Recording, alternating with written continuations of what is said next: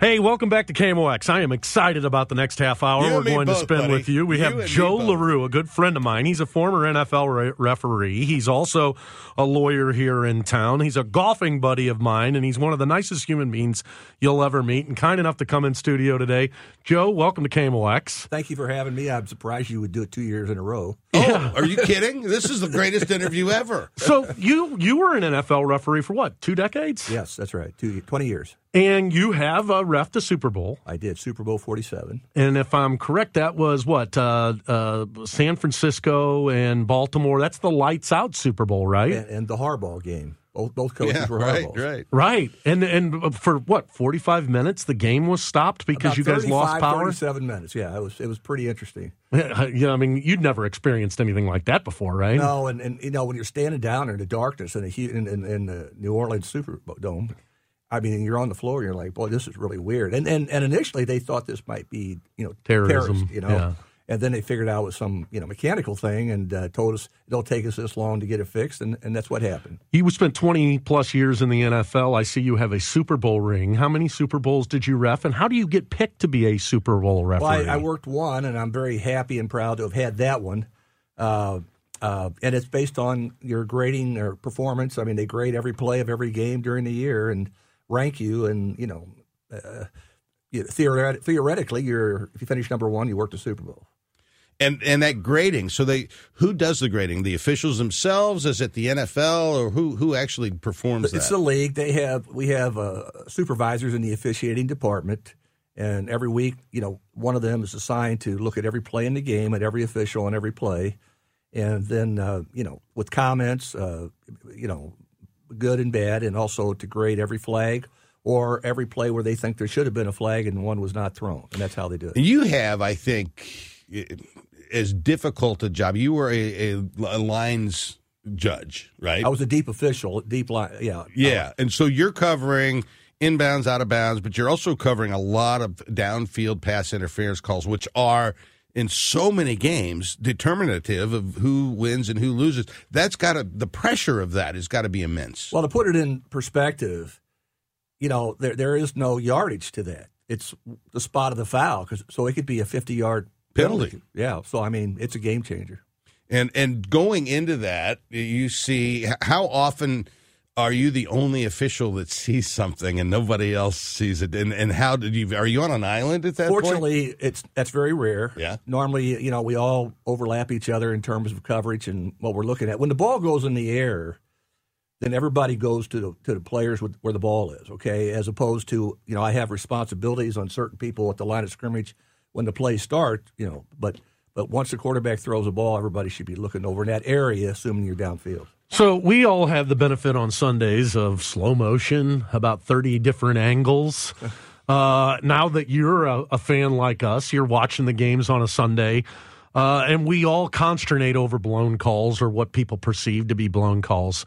Now, as a retired uh, NFL referee, when you watch the game, do you feel like you guys are getting it right most of the time? I know we are. I know we are. I mean, how many times do they change it? I mean, you know, there, there's there's so much more replay review now, and and how often do they come back and say that uh, you know they reversed a call? But I mean, but again, that's one thing that's good about replay is that they have the ability to catch obvious mistakes and and correct it right there. And, and as you're pointing out, John, I mean, on a pass, you know, I might have half a second Yeah. to, to recognize it. I got to know where the ball is. I got to know where the you know the player is, the contact, and what, what Where the occurred when. defender's head is. In some plays, I got to know whether the quarterback was in the pocket when he threw the ball. I mean, there's all kinds of things you got to take into consideration. Is is there ever the thought of I think I saw something, I'll call it, and replay can fix it, or if you didn't, if you I, I have, no, respect, certainty, I have no respect for you if you if you officiate that way. You do not officiate the replay. You you were paid. You're hired to make the call on the field, and if replay changes it or comes in, well, that's what their job is. Okay. But do I think that there are officials that do it? Yeah, I do, and I think that's a mistake. That is. I, I want to take you to one particular incident that happened late in the season. It was consequential. The Detroit Lions and the Dallas Cowboys late in the game. Uh, and the, the Lions are going for two uh, to, to win the game. It was a one point game, and rather than kick the extra point, they were going for two. And they had a tackle eligible play that came in. Uh, the referee apparently misunderstood which player was eligible on the play and apparently blew the call. How did you? You know the call I'm talking about? Yeah, and I, you know, the ref, referee did not blow the call, and I don't think he mistakenly did. You know, the, the Detroit coach set that up to trick the defense. You know, in terms of uh, who- who was going to be eligible Right. wearing an ineligible number. Okay, so he sent two or three players to the referee, which that never happens unless you're reporting. I mean, that was a design situation, and he admitted after uh, the game was over later on that, that that's what they were doing, trying to fool the Cowboys. Uh-huh. But at the same time, that same player that he that the referee reported had been reporting to him the whole ball game, not the other guy. Okay. Ah. Uh, I mean, there's some issue as to whether he got it right from the guy, but the bottom line is, you'll see the players going to the referee, Yeah. reporting to him, and he announced the guy that talked to him. Okay.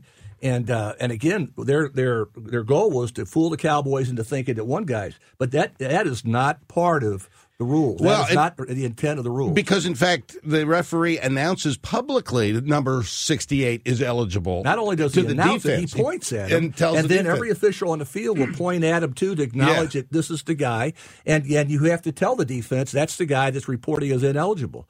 Well, I can tell you right now, the uh, uh, uh, whatever team it was, they knew what they or Detroit knew what they were doing when when if, if in fact he had gotten the wrong information, they could have corrected it. Right. They didn't want to correct it. They and that's why. And and the first my first reaction when I saw the play is, how did that guy get so open? Nobody was covering him. Right. You know why? Because they didn't know he was uh, declared as ineligible. Yeah. I mean, that was my first reaction to it. Something's wrong here. That's great. I mean, that is a great description of, of what happened. And that, I mean, thinking back on that play, that's exactly how it Well, happened. well, think about the, the you know Quinn, who Dan, Dan Quinn, whatever the, the defensive coordinator for. He's one of the best coaches in the league. You think he wouldn't have covered a guy?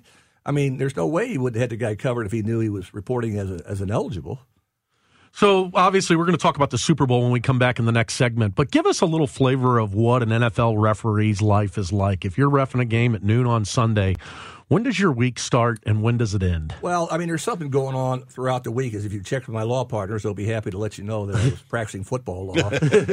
but the bottom line is, you know, I mean, yeah, I mean, uh, as soon as the game's over, you're going to be on the plane watching the, the, the video of the game and having a cocktail. But my point is, you do that, and then you know you've got to you got to file an online report by Monday. You did a you did a paper report after the game. You have an online report by Monday. Uh, you know, by by Monday night, Tuesday, you're going to have grades back, and you have to file responses to them. Okay, you've got a rules test that goes out every week that you got to you know work on and have it ready uh, before you get to the game.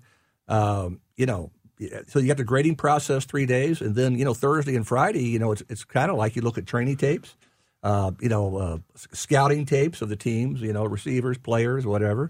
Uh, you know, you're normally on a Sunday game, you're flying out Saturday morning, and unfortunately with St. Louis, that means I got to connect everywhere. So I'm out at four o'clock in the morning, and uh, you know I get to the site, and we have a three-hour you know pregame uh, meeting in the afternoon, and then normally I try to get to the room and what I used to watch college football, but those games are so long now I can't stay up. you know, and they got so much replay, it's ridiculous.